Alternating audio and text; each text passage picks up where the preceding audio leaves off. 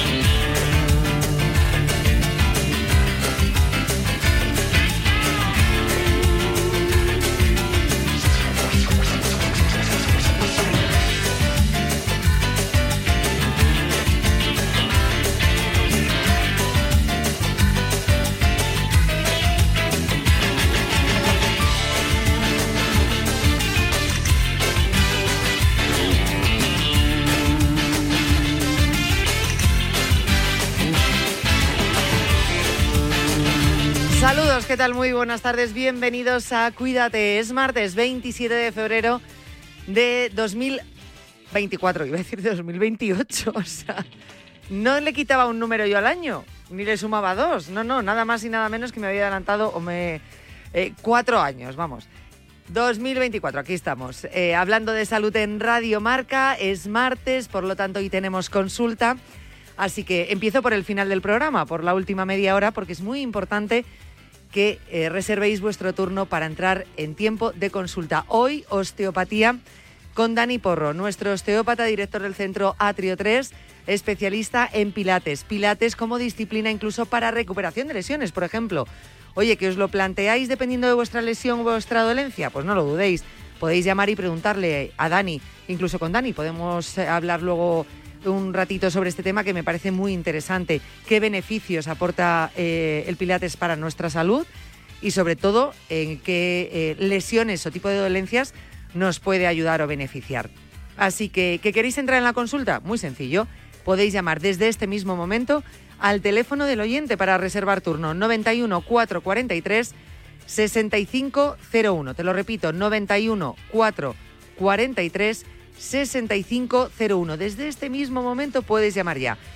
Consulta de osteopatía con Dani Porro. A eso de las tres y media aproximadamente de la tarde abrimos tiempo de consulta. También tenéis el correo electrónico, como siempre, cuídate arroba radiomarca punto com. Lo podéis utilizar para la consulta y también para proponernos temas que queráis que tratemos aquí en el programa. Eh, Esta semana se celebra el Día Mundial de las Enfermedades Raras. Por ser año bisiesto, el veintinueve de febrero. Tradicionalmente o, o anualmente suele ser el veintiocho de febrero. Como este año es veintinueve, pues el veintinueve de febrero. Así que ya sabéis que esta semana pues estamos intentando eh, acercarnos un poco a las necesidades, peticiones de los eh, pacientes y familiares de enfermedades raras. Hoy lo vamos a hacer también en el programa de cara a la celebración de este jueves, así que os invito a que nos acompañéis hasta las cuatro de la tarde. Y antes de empezar, antes de empezar en ese pequeño repaso que solemos hacer de información y, y titulares, siempre os digo que plataformas o eh, eh, portales donde podéis acudir para informaros bien sobre la actualidad en materia de salud. Tenéis la sección de salud del mundo punto es, la sección de bienestar de marca punto com, incluso tenéis el portal Infosalus, que también nos informa puntualmente de todos esos estudios, investigaciones que se van realizando en torno a la salud.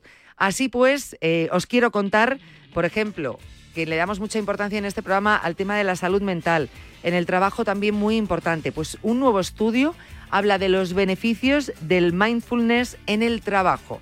El mindfulness en el trabajo también...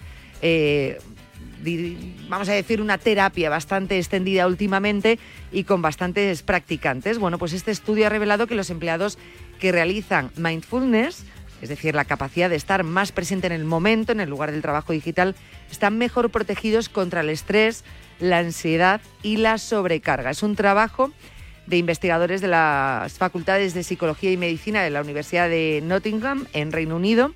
Se analizaron los datos de encuestas de ciento cuarenta y dos empleados y llegaron a esta conclusión. El mindfulness se define, eh, para aquel que no lo sepa, como un estado de conciencia que implica pues prestar atención en el momento presente de forma intencionada y sin prejuicios. Y lo podemos aplicar en un montón de situaciones de nuestra vida. El estudio demostró que los empleados que eran más conscientes estaban menos expuestos a esos, diríamos, impactos adversos del lado oscuro del lugar del trabajo, ¿no?, que, que muchas veces se presenta.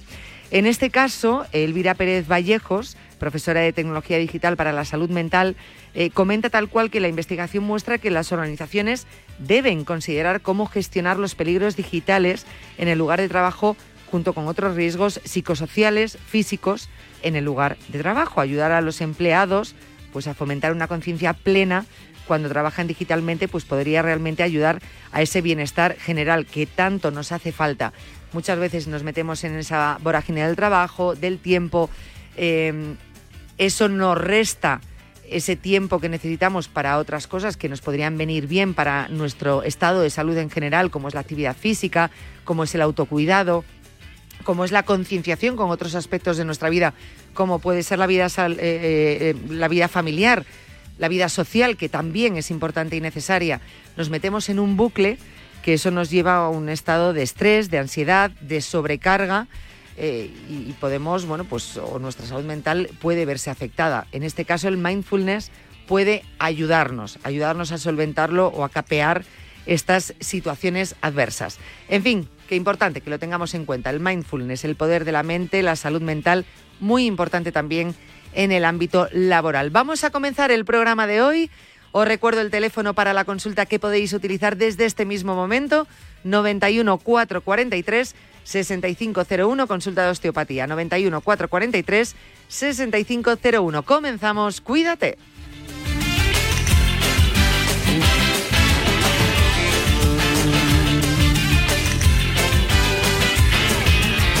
Cuídate, Yanela Clavo. Securitas Direct, ¿en qué puedo ayudarle? Buenas, llamaba porque quiero instalarme una alarma. ¿Ha sufrido algún robo? No, pero lo han intentado mientras estábamos en casa de mi madre celebrando su cumpleaños y ya no me quedo tranquila. Pues no se preocupe, si usted quiere, esta misma tarde le instalamos su alarma. Protege tu hogar frente a robos y ocupaciones con la alarma de Securitas Direct. Llama ahora al novecientos, ciento tres, ciento cuatro.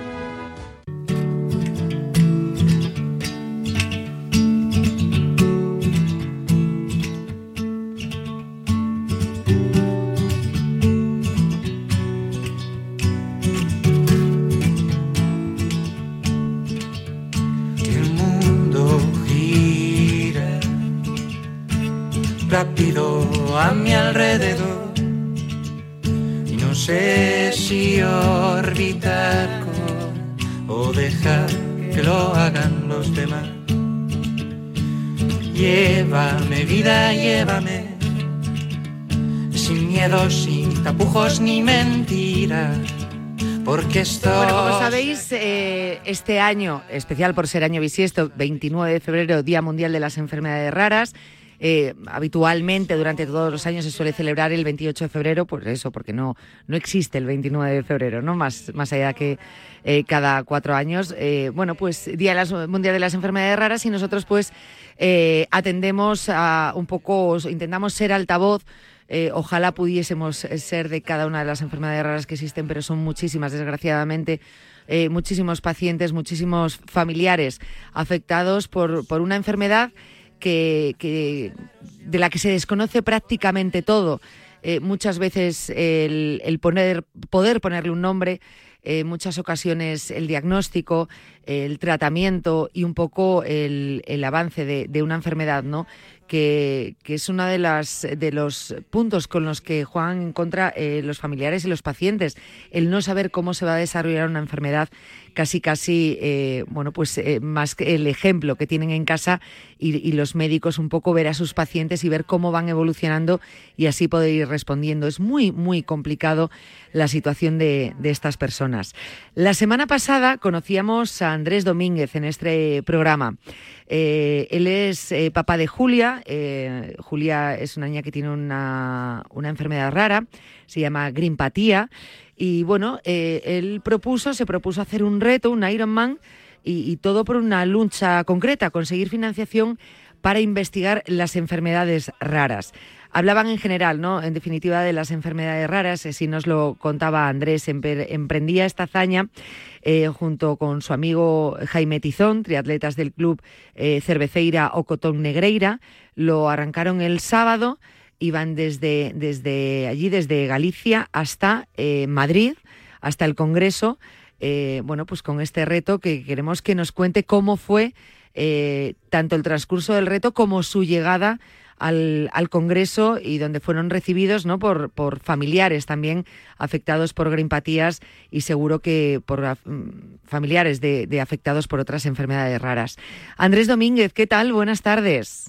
Hola, ¿qué tal? Buenas tardes, ¿cómo estamos? Bueno, ayer yo lo decía, no te quise molestar porque entendía que era la llegada, no sabíamos un poco bien por la climatología, ¿verdad?, a qué hora llegaríais y cómo iba a ser todo, pero bueno, eh, te agradezco muchísimo porque fuiste tú el que me mandaste esa foto con ese reto conseguido, lo conseguisteis, llegasteis al Congreso, pero, pero no fue fácil el, el, el reto. No, fue tremendamente complicado, la verdad es que sí.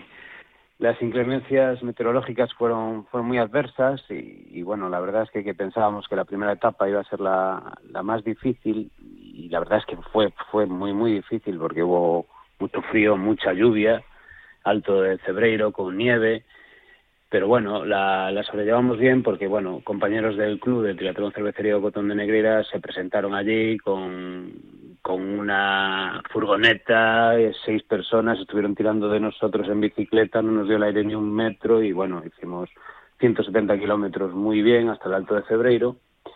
Nos tuvimos, tuvimos que parar tres veces a cambiar la ropa porque nos mojamos, estábamos frío. Bueno, uno de mis compañeros eh, que nos ayudó en el reto tuvo principios de hipotermia incluso. Madre mía. Y... Y bueno, pues llegamos al Alto do Cebreiro y nos encontramos que la carretera cortada por nieve al llegar arriba. Sí. sí, sí, no pudimos bajar por la Nacional, nos derivaban a la autopista, tuvimos que hacer la bajada, claro está, en coche entonces, porque con las bicicletas no podemos ir por la autopista, y continuamos de allí hasta, hasta Benavente. Madre mía, o sea, de Santiago a Madrid, cuando el jueves hablamos, salíais el sábado, eh, ya nos lo comentabas el otro día que, que, bueno, la previsión era bastante complicada, climatológicamente hablando, y os lo esperabais mal, pero desde luego el panorama que os encontrasteis, por lo que me estás contando y relatando, fue, fue peor de lo que, de lo que esperabais. Sí, sí, la verdad es que sí. Eh, confiábamos que al día siguiente la cosa mejoraría un poco, porque bueno, era una etapa en teoría más asequible, era un poco más larga, pero con menos altitud, y comenzamos subiendo el Alto del Manzanar, ahí ya estábamos solo Jaime y yo, con, con Fon y Ana de A D N Bikes, que hicieron un trabajo increíble, o sea, la logística la llevaron perfecto, todo el tiempo en autocaravana, siguiéndonos, se hacían tres kilómetros adelante, nos esperaban, nos daban de comer, nos ropa, cambios, continuamente todo, o sea, no, no tuvimos que hacer nada fuera de, de pedalear, ¿no? Es, no hay dinero que lo pague, ¿no? O sea, es increíble el trabajo que hicieron. Y, bueno, como te estoy contando, subimos Alto Manzanal, empezó a pegar el viento arriba, nieve otra vez, la bajada fue caótica, la bajada de Alto Manzanal fue caótica, nos fuimos varias veces hacia el otro carril, el viento nos empujaba, estuvimos a punto de, de decir tenemos que parar. En esto que paró un poco el viento, hicimos la primera parada en el kilómetro setenta, en La Bañeza, Y bueno, como vimos que estaba la cosa mejor, parecía que salía el sol, yo cambié de bicicleta, cogí la de contrarreloj porque era todo llano, pero la elección igual no fue la más adecuada porque, bueno, el viento volvió otra vez, hicimos cuarenta kilómetros eh, entre el ciento ochenta y el doscientos veinte, que eran prácticamente llanos, que debíamos de ir a una velocidad media de cerca de cuarenta, pues íbamos a veinte y peleando contra el viento, bueno... Lo pasamos tremendamente mal, una sensación térmica de, de mucho frío y ya te digo, si no llega a ser por la logística de la autocaravana, de, de que bueno nos preparaban sopa, café y todo eso, pues sería totalmente imposible. Hacerlo. Imposible, imposible haberlo ter- terminado. Eh, decían una de las noticias, ¿no?, que era un auténtico reto físico. Eh, y desde luego es así, o sea, vosotros porque os preparáis, estáis en ese club, sois triatletas, pero pero entiendo que vuestro entrenamiento, eh, más allá de, de lo que soléis entrenar, eh, desde luego nos prepara, ¿no?, para estas situaciones climatológicas, lo que pasa que la causa también lo requería, si hubiese sido por ocio, eh, hubieseis abortado plan, pero esto era eh, urgente, sobre todo por, por ese objetivo que queréis alcanzar. Sí, sí, totalmente. Bueno, yo te, yo te puedo decir que, bueno, en mi caso, claro, yo tenía una motivación, lógicamente, que es mi hija, ¿no? Pero es que en el caso de Jaime, en el caso de Ana, en el caso de Fon, de A D N Bikes, eh, su motivación es, es es que tienen un corazón enorme y una empatía total, ¿no? Por por, por estas cosas. Y, y, y bueno, yo, es, bueno, y, y el resto de componentes que nos ayudaron y la gente que nos animó por el camino, por todo esto. Bueno, es, es encomiable, por eso, como el otro día te decía que la sociedad creo que está un poco por delante de la administración, pues ayer me lo han vuelto a demostrar mis amigos y, y la verdad es que sí, sí, sí, si hubiera, si toda la gente fuera como como esta, como este tipo de gente, pues habría un cambio sustancial, pero en todo el mundo. El panorama sería totalmente sí. diferente, es lo que tú sí. dices, la, la motivación personal eh, te hace mover montañas, ¿no? Pero la solidaridad de esos compañeros Que, que, que hicieron posible conseguir este reto, porque realmente el trabajo en equipo, ¿no?, el, el apoyaros los unos a los otros es lo que ha hecho que, que consiguieseis finalmente llegar al, al Congreso con esos kilómetros de esperanza, ¿no? Y ayer por fin lo hacíais. ¿A qué hora llegasteis? Pues ayer, bueno, empezamos la etapa, eran las ocho menos diez de la mañana eh, desde Arévalo y, y bueno, hicimos, llegamos a la una, llegamos a la una.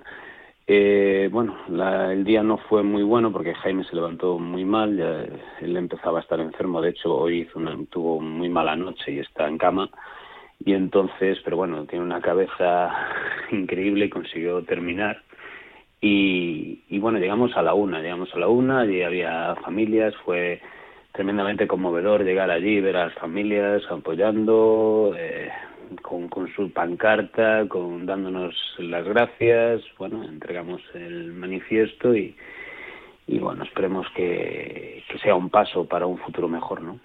Estamos hablando de una enfermedad rara que son las grimpatías, que como bien podemos leer en la web, grimpatías punto org, y tú nos comentabas el otro día, sois aproximadamente eh, unas cincuenta familias, ¿no?, eh, sí. las afectadas por, por, por esta enfermedad, eh, y vosotros ibais un poco en nombre de las grimpatías, pero también un manifiesto como altavoz por las necesidades de todas las enfermedades raras, que conviene recordar, aunque lo hubiésemos hablado el otro día, pero pero más en esta semana eh, que, que ya ya es, ¿no? Es, es la semana de, de las enfermedades raras.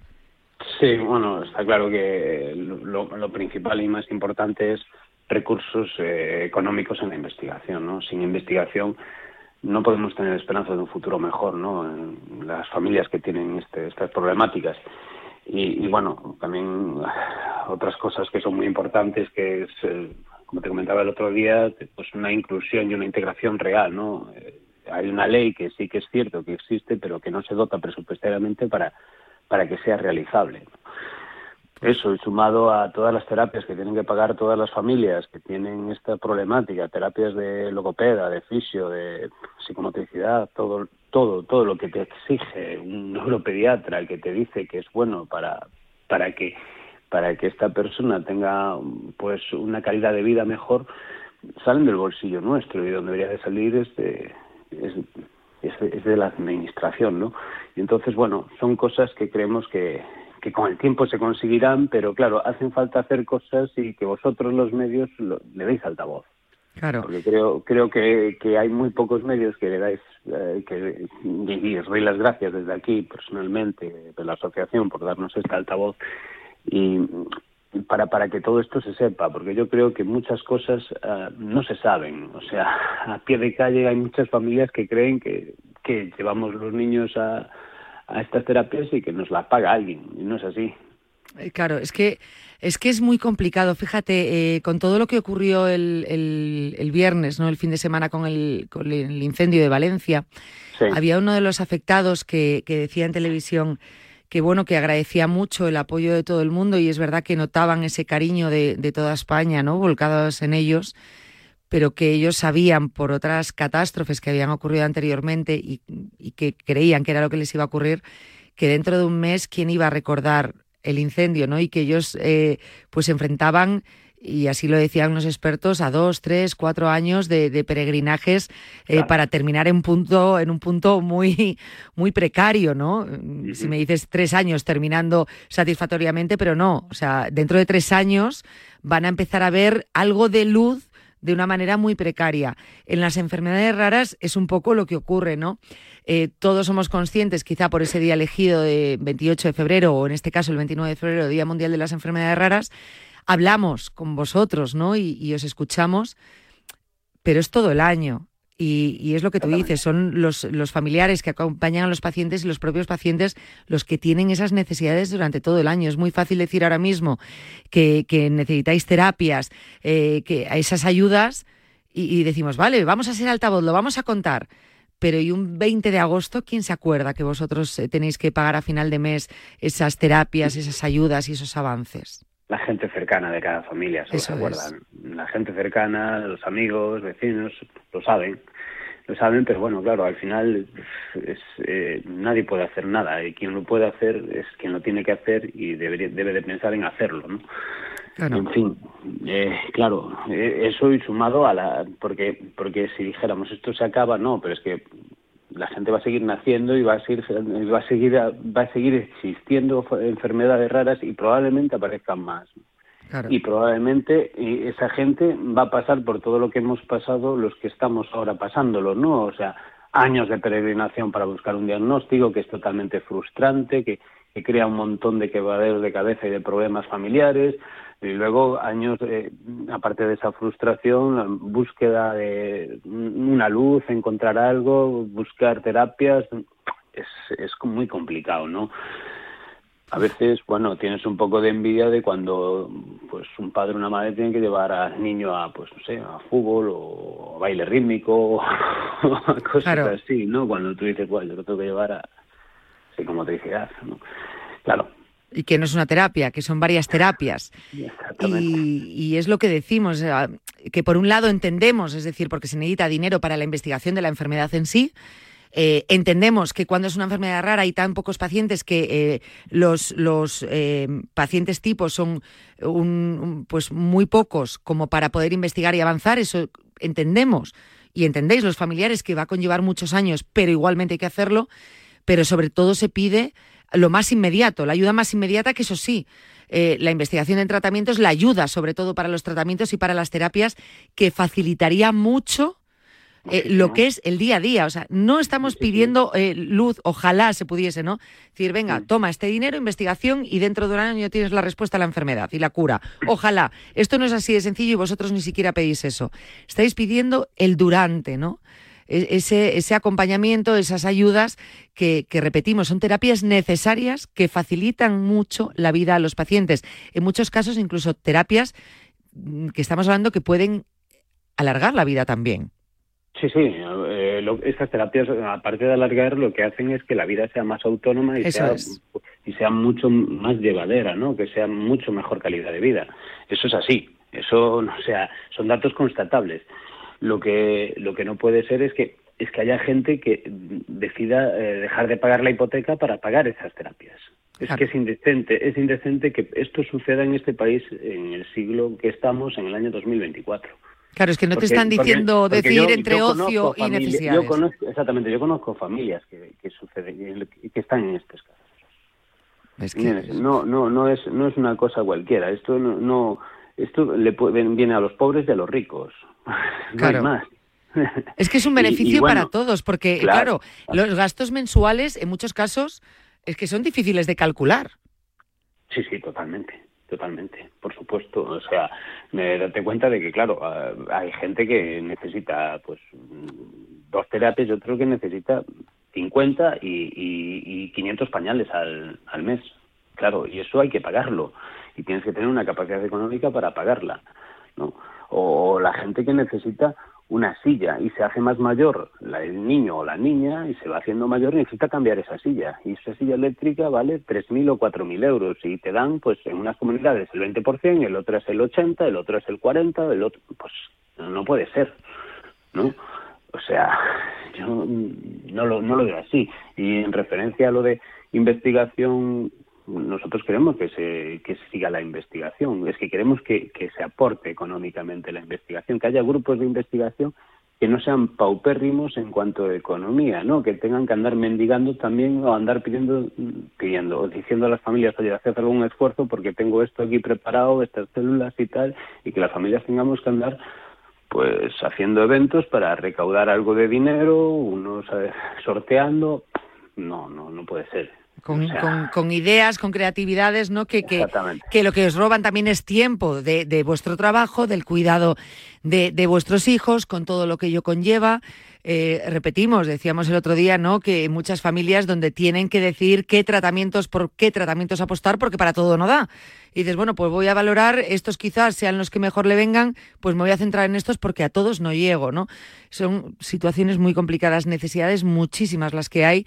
Y, y desde luego, pues, pues, pues no sé, algo hay que hacer. Obviamente iniciativas como esta, pues hay que seguir haciéndolas, hay que seguir haciéndolas para, para, para que nos escuchen, porque muchas veces dices, es que, ¿qué otra manera hay? Mandar correos electrónicos, llamar, intentar concertar reuniones, no, hay que ir un poquito más allá. Eh, ¿Os sentís, aunque no haya una respuesta a escuchados, llegasteis, por ejemplo, ayer, un día como ayer, al Congreso, entregáis el manifiesto? A ver, yo personalmente yo me siento escuchado por, por, por, por bueno, tengo el teléfono con un montón de cosas que, que no tengo la cabeza preparada para pa ver todos los mensajes de ánimo, de gracias, de visibilidad, de lo que estáis haciendo. En ese aspecto sí, pero te refiero, me refiero a, a, a la administración a nivel, en a este caso, sociedad, a nivel sociedad, a nivel administración, justo. Pues no, nada, no, no me siento, por supuesto que no nos sentimos respaldados bajo ningún concepto, no. ¿Os no, responden? ¿Ayer claro. llegasteis, por ejemplo? ¿Entregáis el manifiesto allí en el Congreso? Sí, entregamos el manifiesto en el Congreso. Un, bueno, nos atendió una funcionaria de forma exquisita, leyó el, el manifiesto y dijo, ojalá os hagan caso porque lo que acabáis de hacer es maravilloso, espero que tengáis eh, respuesta inmediata. Y bueno, claro, pero es que ella es, esa funcionaria es parte de la sociedad, ¿no? Claro. Ella es la que transmite, es la correa de, de transmisión que le va a dar esa carta a quien se la tenga que dar, pero bueno, ahora mismo tienen otros problemas, parece, yo es que no sé.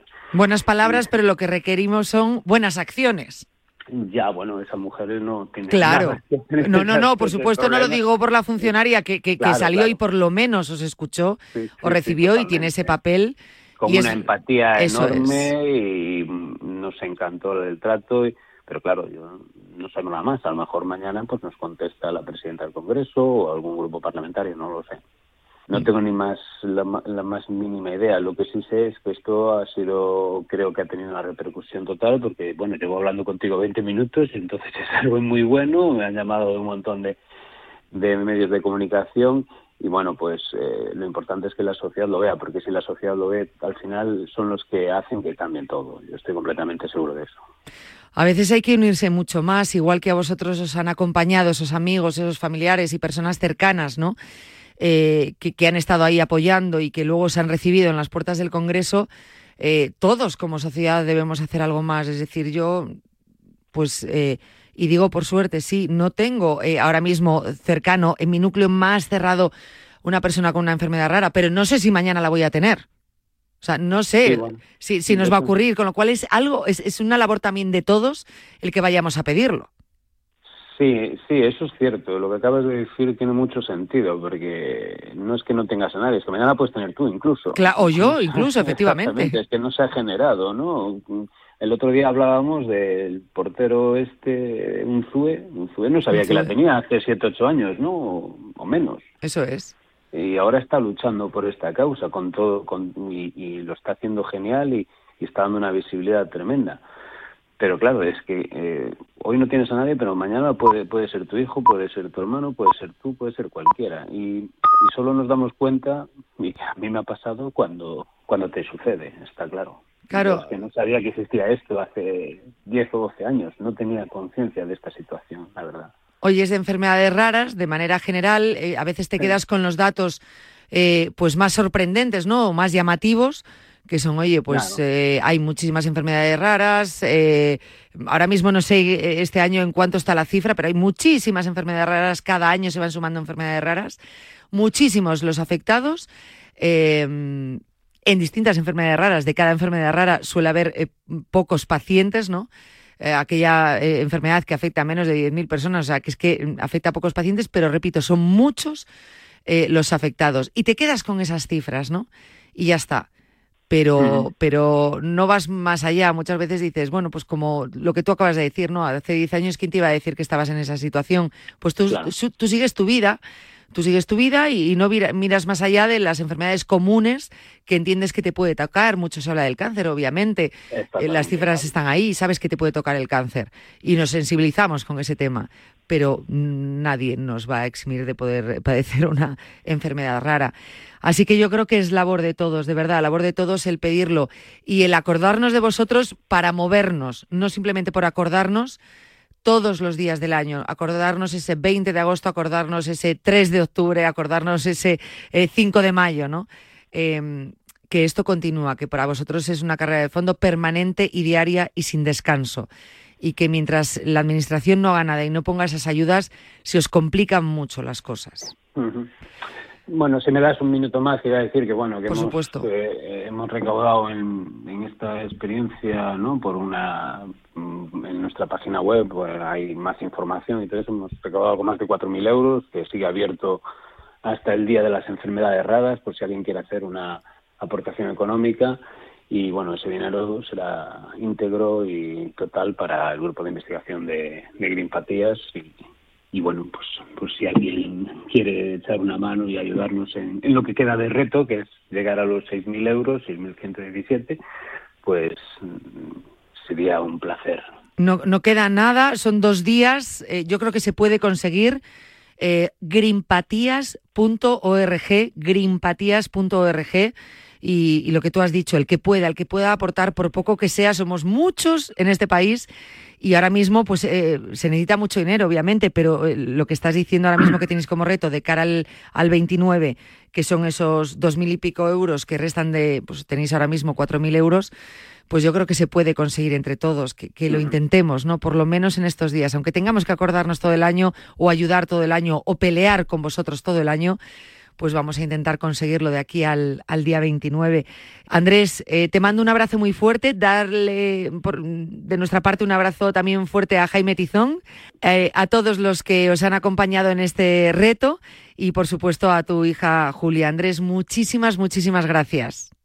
Pues nada, muchas gracias a vosotros por, por darnos voz y, y poder expresar un poco lo que sentimos las, las personas con, con estos problemas. Y, bueno... Eh, os aconsejo que sigáis las redes sociales de Grimpatías porque, bueno, salen un montón de vídeos de lo bien que lo hemos pasado estos tres días, con nieve, con aire y todo eso, y seguro que lo pasaréis genial. Un abrazo y, de verdad, muchísimas gracias por ayudarnos. Un abrazo muy fuerte, Andrés. Gracias. Un abrazo a Andrés Domínguez, eh, ese papá de Julia, eh, Julia con una enfermedad rara, con Grimpatías. Os recuerdo la página web eh, grimpatías punto org para que os informéis y en la medida de lo posible hasta el veintinueve que podamos ayudar en ese reto que se han propuesto eh, y yo creo que entre todos podemos conseguirlo y alcanzarlo. Y es bueno con, con Andrés con el que hemos hablado en estos días eh, para visibilizar un poco la situación actual de todos los pacientes y familiares de enfermedades raras. A la una de la madrugada llega Javi Amaro y las apuestas de goles a la sintonía de Radio Marca. treinta minutos de actualidad deportiva, consejos, claves y análisis para apostar con responsabilidad y la mejor información de la mano de los mejores analistas. Este jueves veintinueve de febrero, a partir de las seis y media de la tarde, podrás seguir en la sintonía de Radio Marca y en las cámaras de marca punto com la gala de Atenas a París, donde recordaremos los mejores momentos del deporte español del pasado y donde brindaremos por los éxitos que nos esperan en los Juegos de París. Durante el evento podrás escuchar los testimonios y anécdotas de las leyendas del pasado y el presente del deporte español, con el patrocinio de Iberdrola, Onda Z R V y el Banco Santander.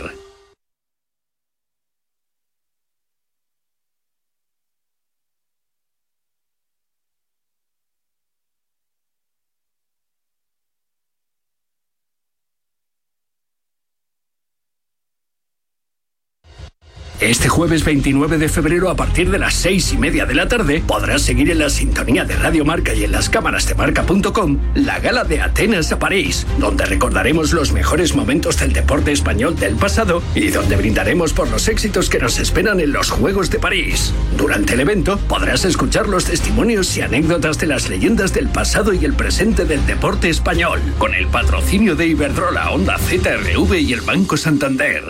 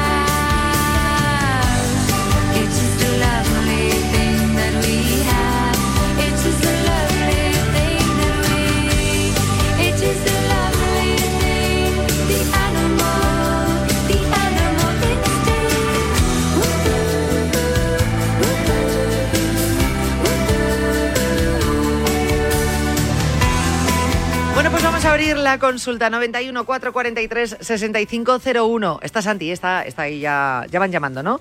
noventa y uno, cuatrocientos cuarenta y tres, sesenta y cinco cero uno. Si queréis entrar en la consulta de osteopatía con Dani Porro, director del centro Atrio tres y colaborador habitual y osteopata de Cuídate. Hola Dani, ¿qué tal? Buenas Hola, tardes. Hola, ¿cómo estás? Hemos estado ahí un poco, bueno, tú, yo estaba en el programa, es que estaba en, pasando consulta. En riguroso directo. Estaba pasando consulta. Y ya te he visto, te voy a decir, tú pasando consulta. Claro. O sea, eh, te faltaba, yo creo que de programas de la radio que pasasen por tus manos, te faltaba la pizarra. La pizarra de Quintana, Nahuel y han Molina. Caído. Vamos a ayudar a Nahuel Molina ahora. Ya han caído, que está lesionado. ¿Puedes contar de la lesión o es sí, el crossfit. Secreto con el paciente? Las lumbares, pero nada, por, por sobrecarga nada más, que lo, puede, que lo pueda hacer. O sea, no es que no tenga que hacerlo, es que lo tiene que hacer, pero con más control nada más. ¿Y tiene que parar o no tiene que parar estos días? Eh, si le sigue molestando, eh, lo que tiene que parar es un poquito de descanso conmigo para que yo le pueda echar una mano y que siga funcionando. O sea, ayudar, ayudar a la descarga claro. eh, lumbar y luego fortalecer la zona. Esto es política, ¿cómo es? Eh, protección de datos, ¿no? No se puede decir, ¿no? Pero tiene una lesión en la zona lumbar, entonces lo que necesitamos es que no vaya más y él lo que está haciendo es ejercicio físico de potencia lumbar, abdominal, muscular, etcétera, etcétera. Y me parece estupendo que lo haga. Lo que pasa es que hay a veces que cuando trabajamos a repeticiones, más, eh, a unos niveles de repeticiones más altos, cada vez más peso, pues en, algún, en alguna ejecución de algún movimiento se puede hacer daño. Entonces, Ajá. pues nada, le he dicho eso y dice, tienes razón, pues ya está.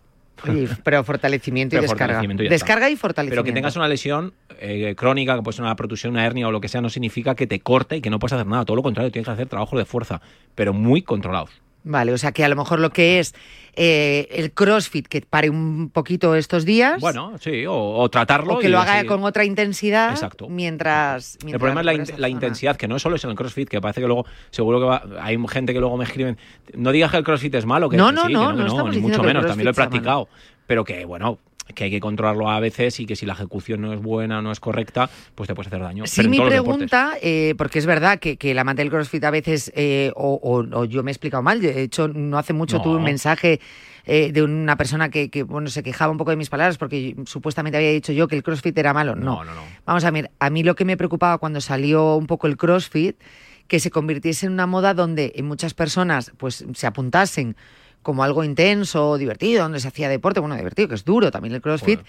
eh, muy activo, me refiero, más que divertido, muy activo y, y les gustase, y que fuesen personas que a lo mejor pues no habían practicado deporte anteriormente, no estuviesen muy entrenados, y sí es verdad que, que tiene una intensidad eh, pues más dura, más alta de lo normal, más alta, y que tienes que estar preparado, total, que lo puedes hacer, pero que obviamente si previamente no te has preparado, no, has, no te has entrenado, no has fortalecido determinadas zonas, te vas a lesionar. Implica que, que, que te tengas que, que preparar, de, nada de, más. De tus palabras, de mucho cuando hemos hablado tú y yo del CrossFit, nunca he oído decir que CrossFit es malo o este deporte es malo, porque es que eh, siempre tenemos que entender que hay que readaptar el deporte a cada persona. Hay gente que tiene X lesiones, lo decía Nahuel Molina hace un ratito, digo, a mí me diagnosticaron varias lesiones y me decían, esto no lo puedes hacer, esto tampoco, esto tampoco, esto tampoco. Bueno, tampoco me decían no puedes hacer, me decían, no, mmm, deporte controlado. ¿Y deporte controlado qué es? ¿Qué tengo que hacer? Nada. Y al final lo que hice es hacer un trabajo de potenciación muscular un poco más amplio, movilidad articular, hasta poder llegar a hacer cinco o seis especialidades deportivas durante mi vida, desde que me diagnosticaron una lesión hasta ahora. Entonces, claro, eso es, eso es una apertura de mente muy importante, pero en ningún momento he dicho, no, esto no lo puedes hacer. Hay gente que tiene lesiones muy graves y está corriendo. Y hay gente que dice, no, correr es lo peor porque tiene muchísimo impacto. El fútbol es lo más lesivo. De hecho, es que hay estadísticas que el fútbol es más lesivo. ¿Cuántos millones de personas juegan al fútbol, Jan, eh? Claro. Y se pueden lesionar. A lo mejor no se lesionan al fútbol y de repente cogen un bordillo y se hacen un esguince. Claro. Que me ha pasado, ¿eh? Que nos ha pasado en consulta y no pasa nada. O sea, pero hay que adaptarlo a cada, a cada, a cada cliente y ya está. Y punto. Y no demonizar nada. No, no, yo no, no demonizamos, pero sí es verdad que, que ya de por sí hay actividades que necesitan más preparación y otras que por supuestísimo, bueno, pues necesitan su entrenamiento. Eh, por ejemplo, otra cosa a la que voy, bueno, hay dos tipos de pacientes, aquí lo hemos visto muchas veces y tú mismo lo estás diciendo ahora mismo, los que ante una lesión eh, paran de hacer deporte, correcto, a cero, dicen hasta que no me recupere a cero totalmente, y a lo mejor no es lo más recomendable, o al contrario, dice, bueno, yo no voy a escuchar mi cuerpo, voy a tirar, voy a tirar, voy a tirar, que esto ya poco a poco se me irá pasando, y tampoco es eso. Ya, el problema es, es que, que es muy individual esto. No, no tenemos una línea media, es decir, el terapeuta o te para en seco y no te hago, yo como deportista y como terapeuta, cuando me viene una persona con una lesión, intento que no pare, porque no me gusta parar, yo a mí mismo no me gusta parar, que redacte sus entrenamientos para luego poder eh, volver a, a hacer su deporte. Pero claro, de ahí a que pares radicalmente tampoco es bueno. Vamos a poner un ejemplo. Yo me he hecho una rotura de fibras y no me he enterado.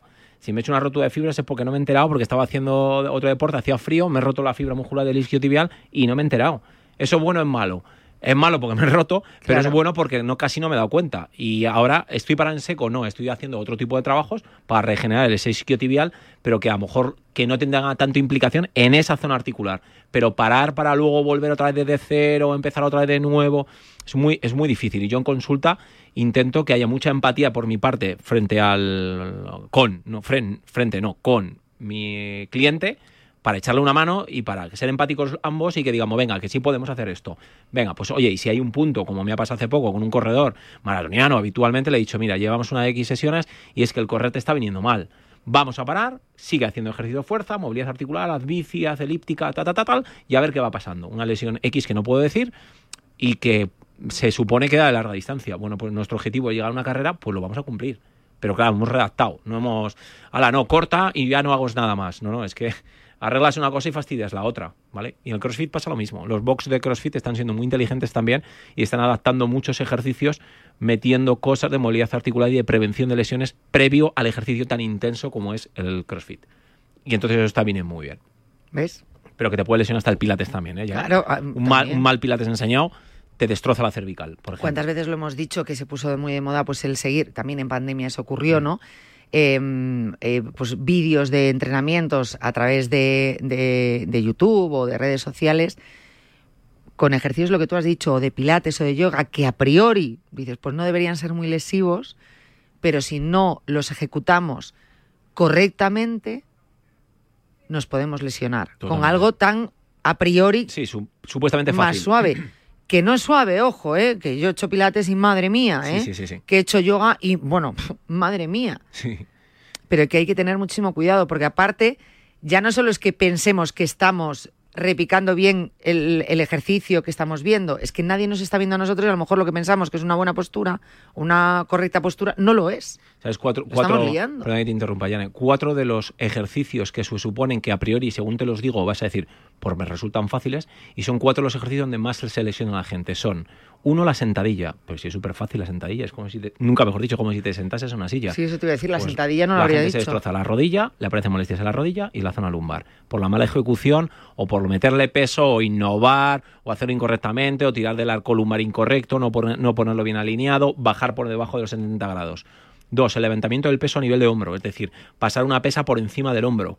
Pasar una pesa por encima del hombro nos creemos que es súper sencillo. Claro, si hacemos esto veinte veces tú y yo, ya a lo mejor no nos lesionamos con un kilo, pero ahora hago cincuenta veces. Con el brazo extendido, con el codo extendido, pues a lo mejor te acabas lesionando.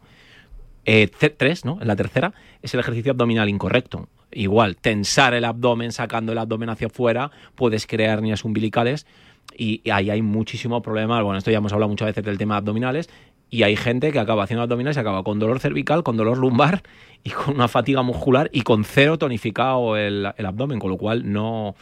Vamos, que hemos no, perdido no el tiempo, al contrario, hemos ganado una lesión, no pero el resto nada. No y luego el cuarto sería el levantamiento de peso. El levantamiento de peso es cualquier tipo de levantamiento de peso, desde un press de banca hasta un trabajo de bíceps mal ejecutado. O sea, cuatro cosas que son relativamente sencillas, cómo la gente se lesiona en esas cosas que se supone, repito, que son tan sencillas. Y que hay millones y millones de vídeos y gente que te lo aconseja. Bueno, pues hay gente que se sigue lesionando a cientos y a miles por una mala, un mal asesoramiento, una mala corrección, una velocidad en el ejercicio... Bueno, eh, intentar hacerlo todo rápido, no descansar el músculo, no, no hacerlo adecuadamente, no trabajarlo hacia la movilidad primero articular y luego al estiramiento final, no descansar cuando hay que descansar. Bueno, es que, bueno, pues el ejercicio... Luego la gente me dice, joder, es que hacer ejercicio lesiona. No, no, hacer ejercicio no lesiona. Pero, pero hacerlo haga, mal sí. Hacerlo mal, sí. Claro, claro. Pero como con todo, ¿eh? Si es que al final es como con todo, si lo haces mal, pues mal. Y, y luego hay efectos secundarios. Yo he dicho que tengo una rotura de fibras, entonces has hecho algo mal. Sí, hice una cosa mal. Empecé a entrenar, hacía muchísimo frío, calenté mucho, pero mi cuerpo no está preparado para tanto frío. Entonces, pues a lo mejor no había calentado suficiente. Y un calentamiento de quince minutos ya está bien, ¿eh? Pero y intenso, ¿no? quince minutos haciendo movilidad articular, un calentamiento fuerte con movilidad articular y moviendo las articulaciones como Dios manda y moviendo la musculatura y entrando sangre en los músculos para que estuviesen nutridos. Pero a lo mejor necesitaba algo más. O sea que a baja temperatura, cuando las temperaturas son muy bajas, por ejemplo, ahora que ya está viniendo un poquito de frío, si no estamos acostumbrados a entrenar a esos grados... Tiendes a romperte. Eh... Dices, vale, pues a lo mejor caliento un poquito más, pero es posible que, que, que tu cuerpo no lo resista. Claro. O sea, eso es muy importante. Hay gente y gente, ¿no? ¿eh, Jane? Yo corro o, o entreno con mucha gente que el frío le viene muy bien. Por ejemplo, Natalia Freire. El, el frío le viene bien. Eh, Natalia es contraria a mí, contraria para bien, me refiero. Natalia entrena muy bien con el frío y yo entiendo muy bien con el calor. Y Natalia siempre me lo dicen cuando hablamos en su espacio, en el Cuídate Runner, me dice, Dani, yo eje en verano no puedo correr, eje a treinta grados yo no puedo correr, yo a treinta grados corro, estupendo, a treinta, no cuarenta y cinco a las tres de la tarde. Claro, ¿vale? Que aparte es hasta insano. Claro, pero y yo corro en montaña, pero yo necesito mucho calentamiento, entonces cuando es invierno sé que época de enero y febrero a mí me va a costar muchísimo más, necesito un calentamiento mucho más grande, ir mucho más abrigado, eh, más hidratado, que también nos, nos engaña muchas veces esto, como hace frío necesitas beber agua. Eh, mira los músculos, zasca, que a lo mejor fue eso también.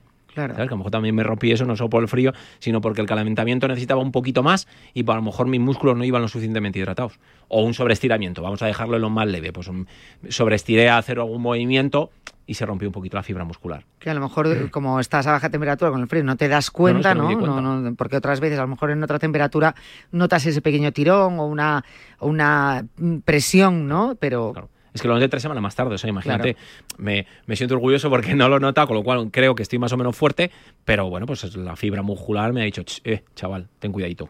Vale, bueno, pues puede ser por un sobreestiramiento, vamos a dejarlo así, pero que hay que tener en consideración, claro, todo hay que tener en consideración, el frío, el calor, la hidratación, el descanso, la técnica, la velocidad con que realices la técnica, todo. Hay que tener mucho, mucho cuidado. Eh, por cierto, que todavía estamos a tiempo, lo que pasa que ya sabes que hay veces que nos... Pero también es bueno este tipo de, sí, de aclaraciones, es. de consultas, de charlas, que vamos a seguir hablando, porque como dejaba varias preguntas que quería hacerte al principio del programa, dije, ahora lo vamos a hablar con Dani, luego lo dejo ahí en el tintero. Que si queréis, eh, por supuesto, entrar en directo, noventa y uno, cuatrocientos cuarenta y tres, sesenta y cinco cero uno. Estabas hablando de la hidratación, por ejemplo, me venía justo a la cabeza en piscina, que muchas veces decimos, sí. en piscina tienes wow, cero sensación de, de sed, de no hidratarte. Como estás en un medio acuático... No, no tienes sed. Cero, no necesitas agua, no te deshidratas. Y luego comes y bebes como un animal, sí, como ¿no? que estás muerto de hambre y con una sed increíble. De hecho, prácticamente en las piscinas, cuando ves, yo que había entrenado en triat- a triatletas, eh, muy poca gente tiene una botellita de agua en las calles. En las calles me refiero, en la piscina. Parece como que, bueno, no pasa nada. Y no ves la gente hidratándose. Y te deshidratan mucho más. En una piscina, sobre todo cubierta, que el nivel de humedad es muy alto, que está la temperatura, creo, aproximada a unos veintiocho grados, te estás deshidratando mucho más rápido de lo que te imaginas. Como no sudas, Jane, claro. parece que no... Bueno, pues nada. El que suda mucho habitualmente cuando corre, yo a partir de los dos kilómetros ya empiezo a sudar, yo necesito eh, pues esa hidratación. Y además ya no solo la hidratación del agua, es la hidratación con sales minerales, que ese claro. es otro de los grandes problemas. Bebo agua, bebo agua, bebo agua, ya vale. Pero ¿y las sales minerales? Porque lo que estás quitándote de tu cuerpo es sales minerales. Esto es lo que te está haciendo hidratar, deshidratarte, está entrando en tus reservas... Y de ahí aparece una contractura muscular, y de ahí una rotura de fibras, y de ahí ta ta ta ta ta ta ta ta ta ta. Alguno dirá que con lo que traga agua en la piscina le llega para hidratarse. Pues, ahí tiene cloro, hidratado amigo, con el cloro ¿eh? También. Ya te digo yo que yo trago agua sí, como no. no te puedes ni imaginar. También puede ser que se hidraten así. Hermoso. Por cierto, también me vale como ejemplo para lo que decías al principio de... Decíamos del CrossFit, que nunca habíamos dicho que, que si es un, una actividad física, bueno, pues que puede ser lesiva. No que sea el CrossFit lesivo, no. sino que si no lo haces adecuadamente o que, pues oye, pues lo que estábamos diciendo al principio, todas estas recomendaciones que dábamos. La natación, por ejemplo, que muchas veces Igual. se ha recomendado, oye, hay ah. que nadar esto para la, para la espalda, te viene estupendamente para fortalecer. Si no tienes una técnica adecuada, la natación podría llegar a ser muy lesiva. Correcto. Muy, muy lesiva. muy lesiva. Esto lo he aprendido por ti, sobre todo tú sí. que la espalda lo tienes ahí. Como que, lo, muy... que lo hablaba con médicos, ¿eh? Que no es que sea yo porque lo digo y parece que este tío no le gusta la natación, que me encanta la natación, pero no vale para todos los públicos. Hay gente con rectificaciones cervicales y le montas un tingla como una de acro lo abraza, que no veas. Gente con problemas cervicales muy graves, si no saca la cabeza por los dos lados, le estás creando un problema importante. Gente con una lordosis lumbares bastante grande, si le haces eh, nadar, abraza. Pues vamos a adaptarlo. ¿Qué sería lo ideal de la vida para nadar? Todo el rato de espalda. Pero claro, el que tenga una piscina privada para él, a lo mejor sí puede nadarlo. Pero tampoco, tampoco lo aconsejable. Y si tienes un problema de hombro, pues de espalda, y no entra bien el hombro en el agua... El, y no tienes un buen nivel de flotabilidad, te vas a lesionar igual. ¿Con esto significa que la natación sea mala? No, pero no vale para todo el mundo. Eh, voy enlazando pregunta por pregunta, porque es que acabas de decir eh, en el hombro, lesión en el hombro, y me había quedado en el tintero antes una pregunta cuando estabas diciendo las personas que a veces se ponen a hacer estiramiento, bueno, o ejercicios, a entrenar, cogen peso con una mano y levantan ese peso por encima del hombro, lo estiran como si fuesen Superman, eso malo, es decir, pero si hay lesión, o realmente si van a coger peso, tú recomiendas que como mucho...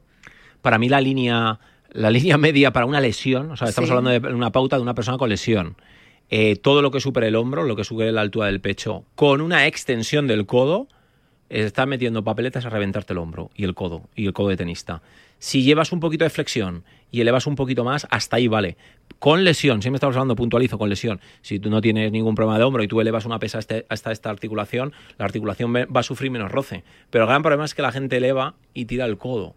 Por ejemplo, en el levantamiento que se hace en, en CrossFit, tienen este juego de flexión de muñecas, para que todos los oyentes, como no nos están viendo, pero nos están escuchando, hay una flexión de muñeca y una extensión del codo. Se les enseña así, porque haya, hay un mejor rango de movilidad, hay más velocidad y puedes subir mejor la pesa. Vale, aquí hay una flexión de muñeca y te estás cargando toda la barra en la muñeca. Y encima... Una, un sobreestiramiento del codo, con lo cual metiéndote en las articulaciones del codo un peso innecesario.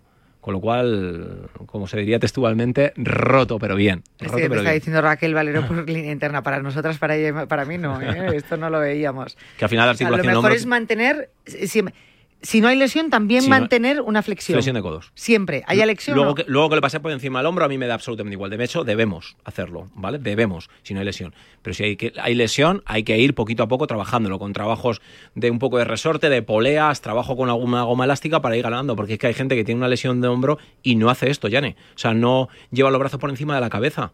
No puede juntar los brazos encima de la cabeza. No lleva a rascarse la espalda ahí atrás. Entonces, claro, eso ya te está dando que hay una limitación de hombro importante, que las escápulas no están bien trabajadas, que el infraespinoso tiene algún problema, que el supraespinoso está a puntito de caramelo de romperse. Y ya lo contamos, creo que fue en el Cuídate, que a raíz de la pandemia, no me digas por qué, yo solo achaco a, al teletrabajo, está habiendo muchísimas más lesiones, yo y compañeros míos, de hombro. De hombro, es verdad, lo comentaste una vez. No lo, lo comentaste. O sea, no te puedo decir, no, no, es que seguro, Jane, que es por esto. Creo que es por el tema de la, del teletrabajo. Creo. De estar más horas en el ordenador, con una postura... Porque han aumentado más trabajos de CrossFit o la gente está escalando más. Hay un poco... De hecho, yo creo que hay gente que está haciendo más deporte ahora que antes, pero no... Ahora que lo dices, última... Ay, madre mía, se nos... ya sabía yo que se me iba a ir el tiempo con tanta pregunta, pero yo creo que esto es bueno, ¿eh? Sí, también para los tenemos. Oyentes. Eh, es verdad lo que estás diciendo, varios compañeros, bueno, quitando la lesión de Vicente de hombro, que fue por una caída, bueno, y una rotura. Es, es un accidente. Pero luego por entrenamiento sí, que hemos tenido bastantes compañeros que han tenido, concretamente a Arturo de marketing, uh-huh. eh, se, va, se va a operar mañana, fíjate, mira, del hombro, o sea, mira. Que te quiero decir que vienen esos problemas. Eh, por lo que sea, es una parte, bueno, pues muy, muy delicada, que se puede lesionar, es decir, supraespinoso, que acabas de, de comentarlo ahora. Hay que fortalecer mucho el hombro, muchísimo, mucho ejercicio de fortalecimiento. Muchísimo. Pasa que los trapecios normalmente, la, la mayor consulta, o sea, una vez me creo me lo preguntaste tú, o no sé si fue Pablo López, o los dos, eh, ¿qué es lo que más tratas? Normalmente contractura muscular. Contractura muscular como lesión general, aunque haya teorías de que no existe la contractura muscular. La contractura muscular, vamos a ponerla. La contracción muscular, ¿vale? La acumulación de toxinas en el músculo. Y la que más es los trapecios. ¿Por qué? Porque al final estamos sobrecargados. En invierno te sobrecarga porque estás cerrado. Los que hacéis trabajo, oficina, tal, tal... Que tiendes a levantar los, los hombros hacia las orejas. Eso es. Entonces, Entonces los tienes con esa tensión. Ahí va muy acortado. Entonces, el trabajar un trapecio es con trabajo con fuerza, trabajo con movilidad y trabajo con elasticidad. Si eso lo vas haciendo, cada vez es mejor. Yo para mi trabajo, como los trapecios no los tenga sanos y limpios, me empieza a sobrecargar las cervicales y ya empezamos con problemas. Entonces tengo que tenerlos textualmente muy bien trabajados. A nivel muscular, a nivel de elasticidad... Y, de, y sobrecargados es un poco complicado, porque tengo que trabajar y tengo cantidad de, de pacientes de que tienes que tru- trabajar, pero por lo menos que sí esté, estén bien trabajados. Y el uso de luego, pues de pues eso, de que duermas en una cama adecuada, en un colchón adecuado, pues todo. Buenas posturas, pues todo. Todo tiene que ver, pues, al final. Eh... Dejo pendiente. Bueno, el tema del Pilates, que lo dejamos pendiente, que no hace mucho recuperamos un momento que habíamos hablado sí. contigo, que nos explicaste mucho sobre el Pilates, sus beneficios para la salud, sobre todo cuando hay lesiones, en qué nos puede ayudar, en qué tipo de lesiones nos puede ayudar. Dejo pendiente una cosa muy importante que acabas de decir ahora, la elección del colchón y de la almohada. Bien. Hace mucho importante. Tiempo contigo... ¿Te acuerdas que estuvimos? Yo creo que hablamos más de la almohada, ¿puede ser? Más de la almohada, creo, recordar. Sí, la altitud, la altitud, la altura de la almohada o la densidad de la, altura, de la almohada, sí. ¿Cuál debe ser la correcta, cuál Correcto. No, dependiendo? Yo creo que todo esto es importante que lo hablemos un lo día. Lo apuntamos, lo agendamos. Y me voy a apuntar ejercicios de fortalecimiento que podamos hacer en casa, en la oficina, sí. rápidos, para fortalecimiento de hombros. Perfecto. perfecto. Y de trapecios, no eh, de supraespinoso eh. y todo. No lo piden mucho. Por lo que te digo, el teletrabajo puede ser, ¿eh?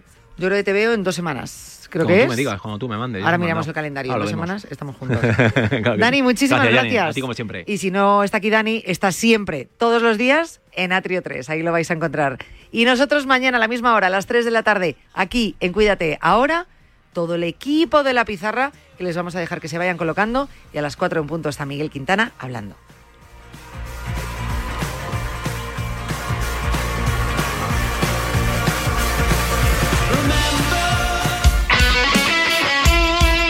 El deporte es nuestro.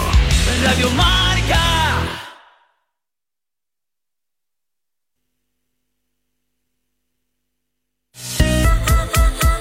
Marcador Europeo vuela cada semana en Radio Marca. Desde las seis de la tarde a las once y media de la noche, el programa con más horas de Champions y Europa League de la radio española, con Felipe del Campo y el tri